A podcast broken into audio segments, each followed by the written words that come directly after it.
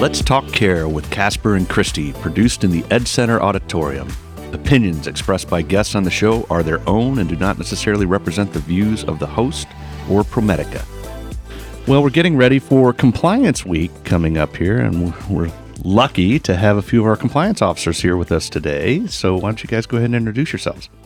Hi, I'm Ryan Dolan. I'm the Director of Compliance for the Provider and Q Care Division.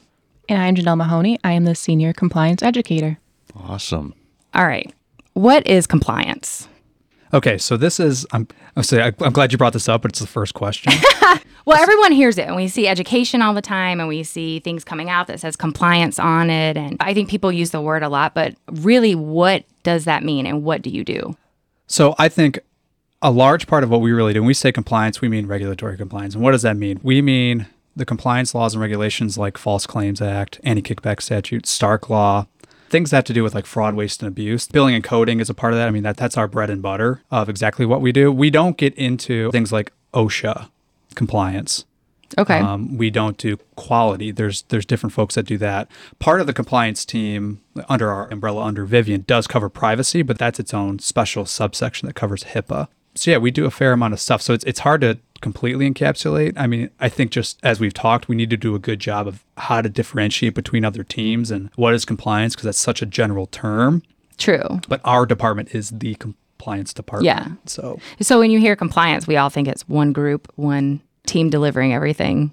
yeah, and it's and it's not necessarily. I, I mean, see. given to how it's presented to the frontline folks and stuff like that, because the word compliance is used by other departments, which isn't wrong necessarily, but we name the department compliance. Yeah, so it's the lines I can get get how it gets easily. confusing. So I think even just talking right now, I get how it might not even still be completely clear, but it's something that we're gonna have to work on differentiating to make sure people know what's us and what's other people, so they get the right resources that Right. they need.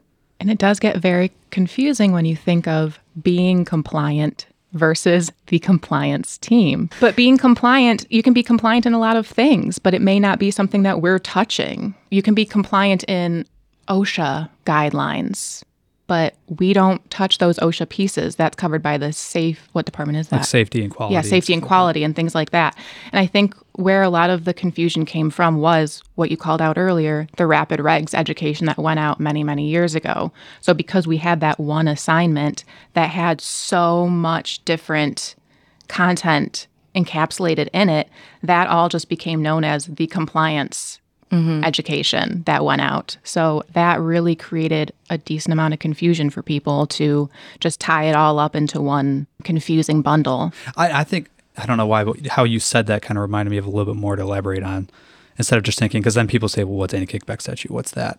Things like scope of practice and licensure, and what you can do and how you can practice. A lot of the things that involve your clinical workflow, right? Not the clinical decision making, but maybe how you document what's required in the document to be able to mm-hmm. bill. Some of the things that are required from a supervision standpoint. So a lot of how we practice and the workflows that are set up and the licensure that you have, that's compliance. There's regulations at a state and federal level that really govern and put guardrails around what folks can do and how to practice because it, it all comes down to there's I guess there's a quality and safety component to it, sure, but the other part is making sure there's good healthcare being provided because the federal government is what we're predominantly worried about, federal, state, like Medicare, Medicaid. If they're going to pay for something, right, healthcare is a huge cost for the government. They want to make sure that it's carried out a certain way. So they produce a lot of rules and regulations that help govern that. And the American healthcare apparatus is arguably the most heavily regulated industry maybe in the world. I mean, in America, certainly. I mean, what's the only rival? Tax, maybe. And that's its own special thing. But that's why I think that's part of why it is hard to explain and differentiate the pieces and parts because there's so many mm-hmm. and it is broken up a bit. So, again, we're going to have to do a better job of explaining that. And when it's hard for us to explain, we can only imagine how confusing it must be for the employees at ProMedica to understand what's going on here. Why do I need to be aware of this information? How does it apply to me? And especially right now, we still have some of the pandemic hanging on. We still have some of those CMS waivers that are applied to the healthcare systems right now. And Ryan can explain that a bit more too, because that is also a factor that makes it confusing for physicians that are used to some of the regulations that have been in place for a long time. The waivers were relaxed a bit Yeah. so that some things were allowed that weren't typically allowed because of the way that the healthcare system was affected by the pandemic.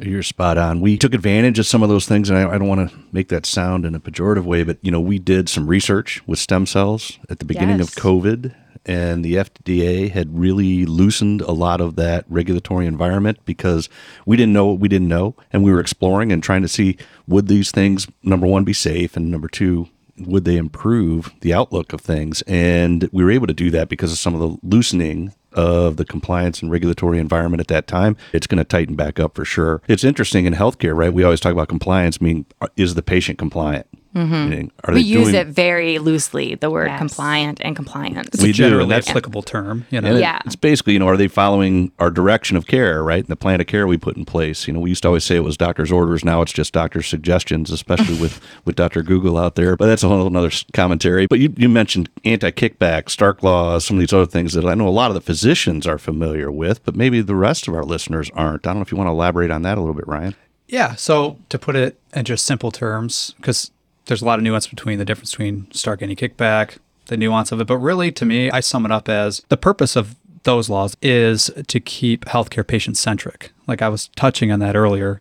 The government has resources. They want it to be used in the most efficient way to take care of patients. And anti kickback and, and Stark Law, what they're really doing is when there's relationships and circumstances that are being created that's deviating from that patient care. So, anti kickback example that prohibits someone from inducing someone by offering something of value, right? So, that's not necessarily just money under the table. That could be things like they get creative, right? That could be, you know, fair market value rent for office space is simplified terms, $2,000, whatever. I'm going to give it to you for 1000 you know, there's examples of that. Or we'll pay in, in excess of fair market value in how we contract. Or we'll take you out and just provide you like glamorous events and evenings and stuff like that. There's all kinds of things that end up inducing, so like a quid pro quo, this for that. And all of a sudden, referrals shift from maybe what the patient, all else aside, if we stayed patient centric, all of a sudden we're starting to deviate a little bit. I kind of talked a lot there. I thought I was going to No. be shorter. Oh, that's good. no, no. It's that analogy we say, right? If the whole, all you have is a new shiny hammer, the whole world's a nail. really where you need to focus on is where instead of being patient centric, it becomes self interest is more valuable in those instances. Yeah, Correct. good way of putting it. Okay. Mm-hmm. So Got it. Let me ask this. I mean, did you guys like wake up one day after your nap in kindergarten and go, I want to be a compliance officer? That sounds so cool. What was your path? How'd you get to that arena and what do you love about it?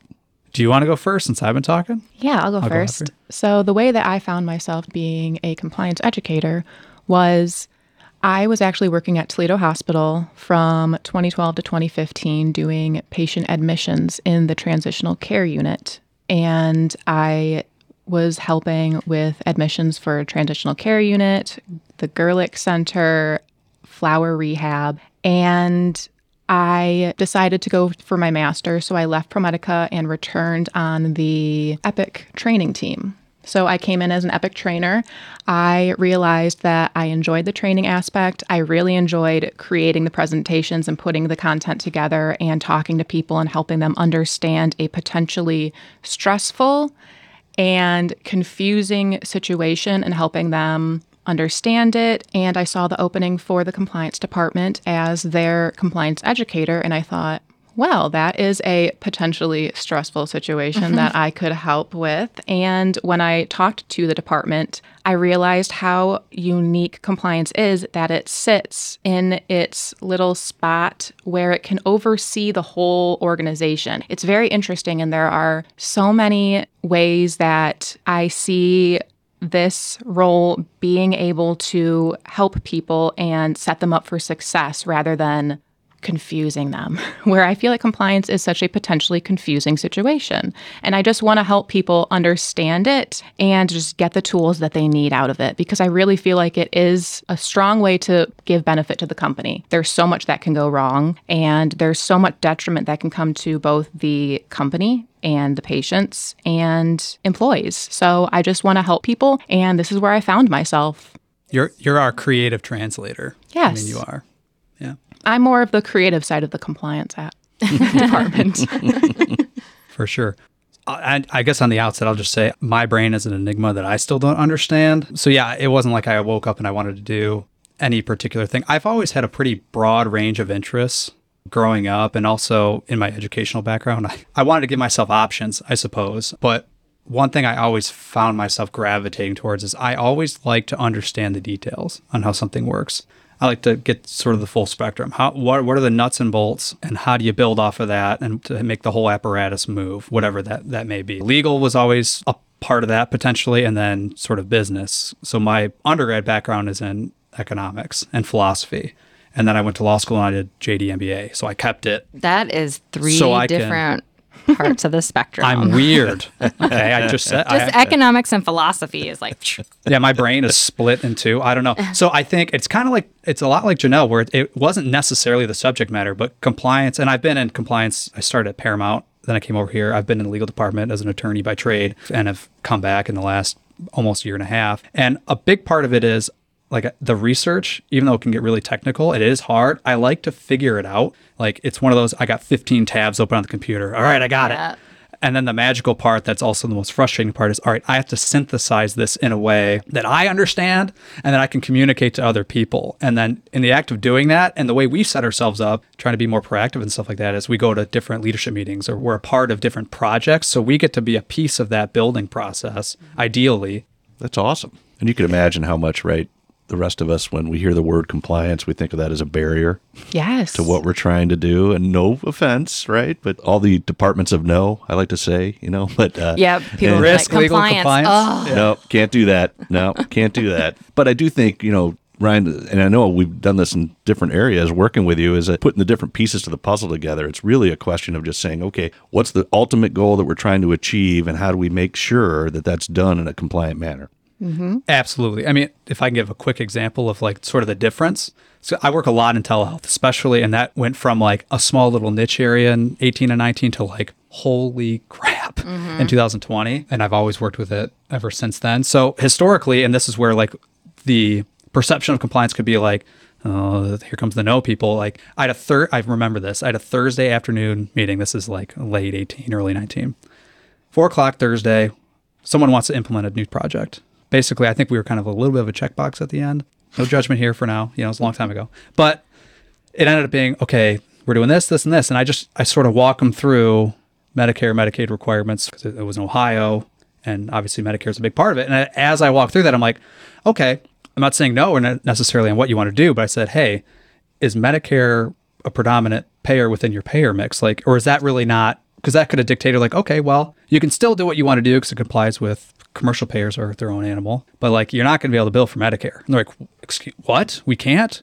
Oh, compliance is telling us we can't do something. It's like, well, you won't be paid for it. What's the payer mix? Like, well, that's more than half. I'm like, okay, well, when do you want to go live? Maybe we can try to make this a project. We're going live Monday. I just said it's Thursday afternoon. We're going live Monday here. I'm like, well, so that's that's probably a perception on like compliance. Ugh, you know, whereas like more recently, now that there's a telehealth institute, shout out Stephanie and Latoya, the directors, they're really good about building out projects and and bringing me and our team in to the point where there's a project they're working on now where they're like, hey, we want to do this. Can we do it like this? Or there's some things we need to consider, or what's the problem? And did a bunch of research on the like beginning part, like, hey, this is kind of problematic, and for this payer it might be. But if you don't include controlled substances, and for these payers, the patient has to be seen annually. Otherwise, you can be pretty well virtual most of the time. They're like, that's great. It's a little bit different than what we thought, but now we can from here frame exactly what we want it mm-hmm. to look like over the coming months before it actually pilots. So then it was like,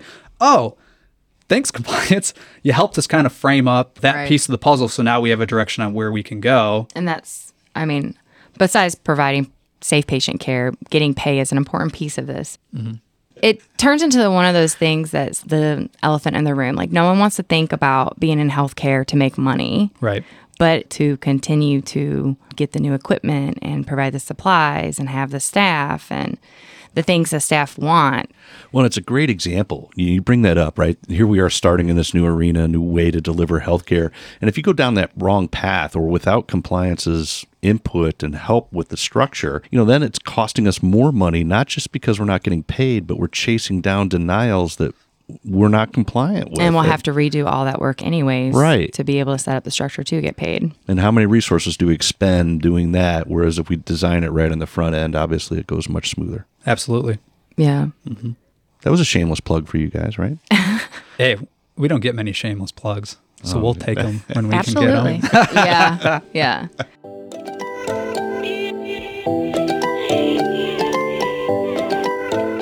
You know, probably, I don't know, it was 2019 maybe. We used to have vendors come in all the time and bring us free food, pins, offer to take us out to educational dinners, wine flesh. and dine. Their company would put on golf outings or they would do wine tastings. And the staff when that policy came out that that was no longer allowed oh, and a lot of those businesses would buy lunch during nurses week or during nursing assistant week when that was not allowed anymore staff had a hard time understanding why because they were not getting anything financially. They were getting pizza or you know a free pen or anything like that. How did you guys' as team kind of play into that or were you even involved? Yeah, I think there's a bit of a multi-team approach, but there's definitely compliance related, and it really depends on who's providing what. I mean, the pharmaceutical industry, like the pharmacy team, was had a huge part in that acute care policy. That is, I mean, it's pretty strict, but in large part, the industry changed a lot, and there's a lot of enforcement on stuff like that. To say like unequivocally things can't be done, like little you know small gifts or or little things it is still possible there's just more rules around it than there used to be unfortunately and that's just one of those things where it's like we have to adapt to where the industry is going and what the OIG office of inspector general they enforce a lot of rules they come out with opinions that really illustrate like why they made the decision to to sort of bust somebody for why they did. So I think it's a little bit of a misnomer to say like nothing can ever happen. It's just a lot different than it used to be. Mm-hmm. But yeah, we we did have opposite of shameless plug. We we had involvement in that. Well, I don't think it's bad. It actually, you know, when I first heard the policy was coming out, I- the first, first thing I thought of was like, oh my gosh, you know, the staff get so few little th- things, and a lot of these vendors come in and give them free lunch and stuff like that. But Right. There's- when they made it at, at the leadership meeting, when they said, you know, for just pharmaceutical costs, pharmaceutical costs are out of control in this country, and if we accept free gifts and things like that from them, and food and drinks, we're not contributing to cutting those costs for our patients. And so, like that perspective really kind of opened my eyes right then and there when they said that. So that's kind of like what I stuck with the entire time. Well, I think reach out too to see because some of the examples you led are things that we could potentially work through. Like if a vendor brings in a box of bagels that are worth a, a buck per person, that's a lot different than going out to dinner and wining and dining. So, like, I think reaching out, we can work through it. I think you'd be surprised that sometimes things can happen, things can work. So, just reach out to us. You know, I think we always have to do a fact by fact analysis who's mm-hmm. providing it, what is it, where is it, that kind of a thing. And I will say that whole policy about gifts anyway has even this year evolved a little bit in terms of mostly in like the SDOH grants, that sort of realm. That's sort of an emerging area on what can you provide to who when because to do a research project, sometimes people have to be incentivized and mm-hmm. sometimes that's built into the grant or for SDOH, it's a whole different thing that there's a lot of new emerging areas. So it's definitely dynamic. It's changing. It's interesting. And you talk about that. We went to that policy change as an organization around the same time that industry made some dramatic changes in that. I think, was it AdvaMed, was it called? When they basically shut down a lot of that entertaining, wining, dining, trinkets, gifts, those types of things. So when they went that route, obviously there was a big change. What we've been able to do at Jobst with some of that is, as we've talked about, the astronomical cost in medical devices and pharmaceuticals and what we spend on that. We would have thought that would have come down a little bit since they were having a lot less expense on the wining and dining, social and marketing side, we didn't see those costs come down. But that being the case, they did put money away for whether it's research grants or education grants. And education grants are one area that we've been able to kind of tie in and say, okay, can you support this program that we're doing? And they'll come in and they'll not only support it financially, but they'll typically bring some bagels and some pens and that type of thing too. But more importantly, they bring educational materials, which help as well. Yeah.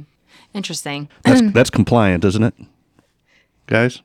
I think so. Okay. Given the, I mean, I'm sure we checked.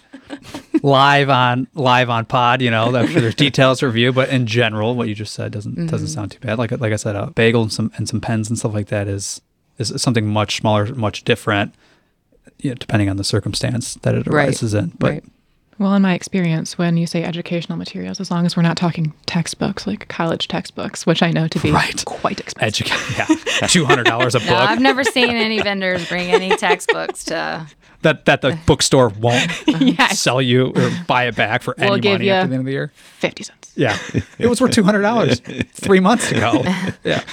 I hope Yeah, it, and it hasn't been open. Yeah, yeah. I didn't. I didn't. I didn't use it. No, no.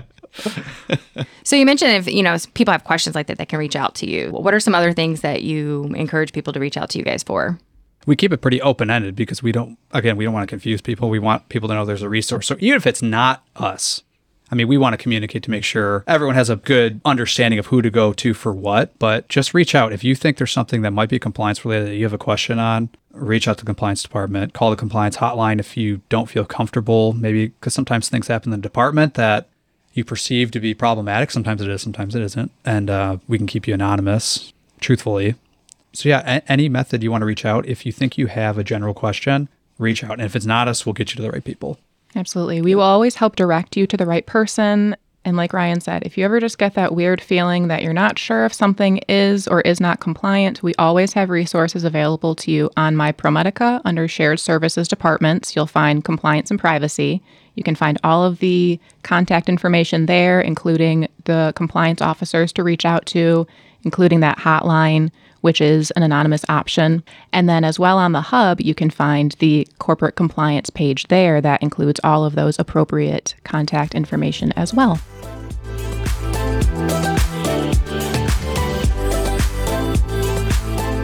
Has anyone ever contacted you and like you got a good save or a good catch? Yes.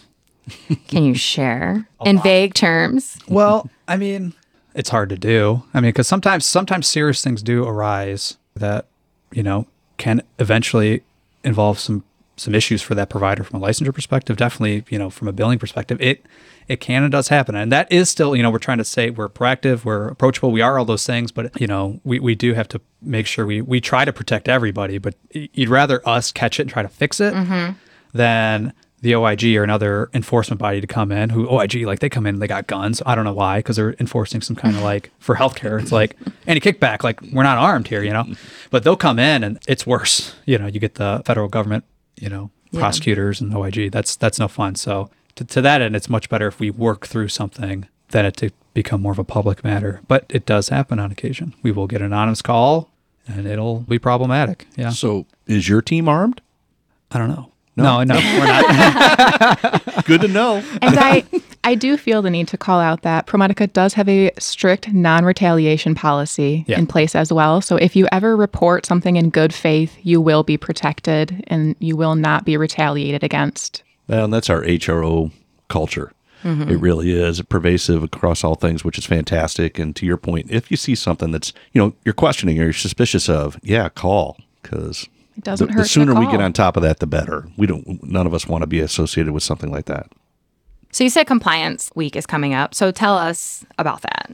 Yes, November 6th through 12th, we have the Corporate Compliance and Ethics Week. And during that week, we will be highlighting some of the things that we do as the compliance department, calling out our compliance officers just to make sure that you're aware of who they are, who to contact if you do ever have those questions, and just so you can recognize those faces and names. And additionally, this year, we will be releasing our Compliance 101 on demand, which will be a tool for new managers or existing managers to take at their own leisure. It will be a short 30 to 40 minute module that you can complete to get a general overview of the laws and regulations that govern our healthcare industry.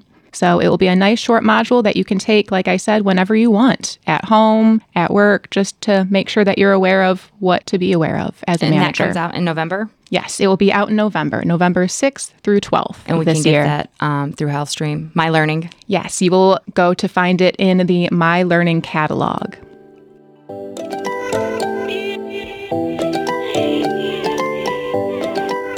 So, what do you guys do to unwind after that? You'd mentioned something about your musical taste. I want to hear about that, and then obviously want to hear about Janelle St. You're Paul. mostly listening to lullabies recently, aren't you? Yeah, so I have a. He's closer to three than two and a half. So I have a two and a half year old boy, and I have a three month old boy as well. So yeah, lullabies Sometimes they, they got versions of music that I actually like in lullaby version. That's kind of interesting. They they're doing that quite a bit.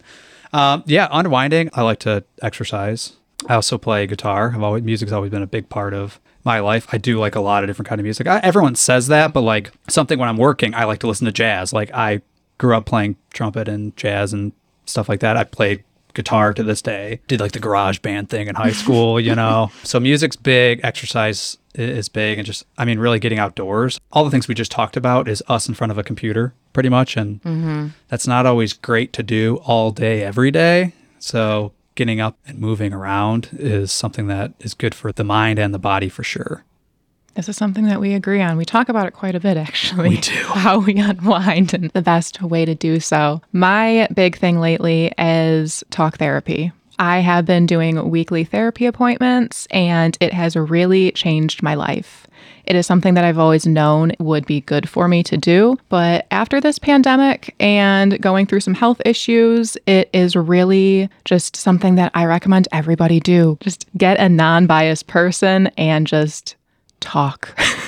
You know, it's refreshing to you. hear you say that because I think that even though we talk so much that, you know, get rid of the stigma of Yes. mental health, we don't hear enough people say, like, I'm going to counseling or I'm going to therapy or I'm doing talk therapy because I still think that even though we say that we're getting rid of the stigma, that is still underlying out there. So it is very refreshing to hear you say that. Yes, I recommend it to everybody. If you're out there and you think that it means that something's wrong with you, it does not. Everybody needs this. And if you're somebody that thinks maybe I'll just call and make the appointment, do it. It's a great thing to do. Just take that little step for yourself. And even if it's just getting outside and walking for a half hour without any music, that's also something that I do to wind down when I don't have my therapy appointments coming. Just treat yourself right. You deserve it.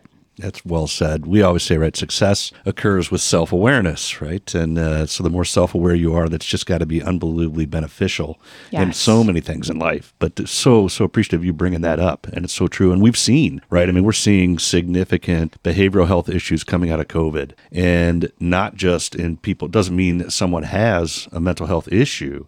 But I think what we're seeing after so many, you know, couple years of people in different environments and handling things in a different capacity. We're seeing a lot more violence at the workplace, mm-hmm. harassment, whatnot. Not just, you know, not necessarily patients and staff, but a lot of times it's family members and staff. When, you know, we're all at a breaking point, it's been very stressful. We've been at capacity for a couple years. Certainly a lot of pressure on everybody involved. And I think that advice is really, really sage for, for everybody as what we've been through in the last couple years. One more thing is when you go to those appointments, you might not find the therapist that works for you the first time around. There are many therapists out there, and if you go to somebody and you feel like you just aren't clicking with them, there's absolutely nothing wrong with changing to a different therapist. So I just want to throw that out there as well. Well said. And Well said. another thing too, and if you want to take steps towards that, or that feels like for me, one thing I did during the pandemic is even like self improvement type stuff that maybe not. I mean, if you need therapy, absolutely search it. But if you're still maybe don't know how to pursue that, or you kind of want to do some things sort of on your way there, I don't even know if I'm making sense. Right. But one mm-hmm. thing, one thing I did is I took a strategic planning for life course. And the beginning of that was really like life philosophy, finding out who you are, what's your personality, what are your strengths, you know, what's made you to this day. And you kind of dig into like some things that might have happened when you were younger that has really like dictated on how you live your life. And it's, you just get in like this default state. Well, and even just gaining awareness, and I know we've done this a couple times with our teams at Jobst, the predictive index that ProMedica subscribes to, Dana mm-hmm. Damsky's team and employee assistance program work through that. And the great thing about it is not so much that you gain a lot of insight into yourself with that, but when you go through it with a group, you gain a lot of insight into others. And more importantly, you understand your nuances and how you respond to things initially and where you're prone to go and also where they are. And I think it helps you work better with people as well and better as a team. Yeah, I just went to the OSU's third annual wellness summit for healthcare providers, and Dr. Neha Sangwan, I think I said that right, was there, and she did this whole thing on burnout, what it means, moral injury, moral distress. And she actually had us all, she has like, she divides you up. She talks about the burnout triad and how you need to handle that. And so she breaks you up into your work style the doer, the thinker. I forgot the other two because I'm the thinker, but uh, the feeler, which I am not the feeler at all. People that know me know that very well. But The dreamer. she put you like she called you up on stage and before she had described what this person was like she just pointed out everybody that was standing up there's their body language. And so like the doer they were all like sitting standing at the front of the stage on the balls of their feet like ready to go because they're to get it done. They're to do it today. They got a task. They're to get it done. Like they were very just very The thinkers were more reserved. They have both their feet pointed in different ways because hmm. they just don't know what these are more of your quality and data people. The feelers, they were all real close together and like not taking up very much space. And so like it was amazing about how she would describe their body language when they first got up there. And then they would say, This is how you do your work every day. This is how you get burned out. And then this is what you need to do to take more of a stance and get less burned out because you're constantly in this motion. It was eye opening and kind of made me think about that when you said your self strategic planning is that knowing yourself and like how you do that is the only way that you can get out of that. I'm being my own burnout self and doing that self-care. She has a couple books. She's coming out with a new one and it was it was just so eye-opening and everybody on stage when she would describe it, they would all be like their faces looking at each other like I can't believe she just she nailed us. Yeah. She read me. Yes, Yeah, yes, that's she was amazing, and she was she's a physician that she got burnt out. She was seeing like I don't know twenty six patients a day as a hospitalist, and one nurse she said um, she gave the same order to four times, and then the nurse said, "Are you okay?" And she's like, "Well, yeah, why?" And she's like, "Cause you just given me that order four times," and I said, "Okay, all four times." And then that's when she took like a mental health break, and that's when she started really learning about burnout, and no one teaches you about that. No. No one teaches you about that. And then went on to kind of just say the catastrophic effects it's having on the healthcare industry. Military has always been the number one burnout and suicide as a profession, career. Healthcare has exceeded that this year as far Wow. as um, suicide. Jeez. And then this was not just for nursing. This was, we had risk managers there, we had data abstractors there. Pharmacists are just like skyrocketing with leaving the profession. And then we're not being able to retain or recruit because no one wants to go into it. So it's just crazy and how important self care is. It is so important. Oh my gosh. So we went off on a way big tangent, That- but it, Thanks for We never do off. that. I love that. By the way, we never do that. It's what I'm most passionate about right now. absolutely. yeah, well, we need people passionate about It that. Like, needs to I left that conference like, oh my god, we need to get her. I thought I would be a doer, but then like when she was going through it, I was like, oh, I'm more of a thinker. But probably there was another one, and there was an associated animal and car. So like the feeler was a minivan because they need to have all their people with them. Oh my Interesting. gosh. Yes, I'll send you the. I'll Oh, send yeah, you the I'm sheet. totally Yes, interested in this. I love this. Um. I'm gonna need that she- book The first 10 minutes of her speaking, though, I am not a feeler at all. I do not have very, I would say, exuberant emotions. I'm kind of a independent like a surgeon. heart. yeah. But in the first Been 10 minutes of not of her compassionate. That's okay. keynote, like I was teary eyed. Yes. And like she just grabbed you right in and about how the industry of healthcare and what we're doing to our people because, and leaders, leaders are responsible because they do not lead by example when it comes to self care. She like did a thing like raise your hand if you have more than 40 or 4 weeks of vacation in your bank right now. And literally almost the entire room raised their hand. Now I know people that as soon as they get 8 hours they're like I'm taking a day off. There is some people, but that's fewer and further in between. That- That's kind of the American way. yeah. We're just trained like Yep, keep going. the, Put the head down and plow, power through. Yep. attendance awards in school. Yeah. Like, Yeah. That's what's Yeah. for sure. yeah, it's it coming. It, it's a strength to have that self awareness. Like life changed, and you're seeing all these things. Like if things are getting worse, why don't we do something different to make it better? If we keep doing what we're doing now, it doesn't get better. So Yeah. it- that's Antiquated almost like a freeing thing. Like it's if you look at it one way, it's sad, it's overwhelming, but it's freeing if you Yeah. want to change. I just, you know, you always get kudos for being, oh, you're such a hard worker. You work so much. You're, you know, you know, you're just always here. You know so much. And like that was kind of like, oh yeah, I'm going to stay a hard Pat on the worker. Yes. And then you find yourself, and when she's talking about the triad of burnout and then the phases, so like, you know, you're skyrocketing, you adapt, and then it's like a slow, steady hill, and then it levels off, and then it just like a dramatic sharp to ineffectiveness. I've never been that touched by a speaker in the first few Wow. minutes like that. Send me that stuff because, especially from a burnout perspective, yeah, that would be Yeah, really is welcomed. amazing. I think absolutely. they're definitely support administratively for that for sure. Mm-hmm. Yeah. All right. Thank you so much for being with us today. We were really caught. Uh, usually we do not spend this long talking. So Well, no, we we're a little out of compliance with that. Yeah. You're right. hey, you know what? Everything in moderation, including moderation. right? yeah. So Casper always has to get his one line pun in there. I only had a couple today. Yeah. I you know we have to have that. It's though. not our podcast without it. so he's the funny one. Yeah, funniest guy I know. Yeah. That's great. Thanks for having us. This is awesome. Yes, Yeah. thank we you so really, much. really appreciate it. Well, and thanks for all you guys do, really, for the organization, right? You protect us from ourselves, sometimes not because Mm-hmm. we're misguided, but a lot of times you get an idea, it's great, you want to run with it, but you got to got to be in compliance. Make sure you're doing it right. Yeah, you really. keep us safe. And I love, you know, the fact that you know your team seems very broad-based, approachable, and the hotline idea I think is a great idea, and that's going to kind of keep us moving forward. Thank you for listening to this episode. If you enjoyed today's show, please subscribe on your favorite podcasting platform. Ratings and comments on those platforms will help us grow the podcast, and we appreciate the boost. Take, Take care. care.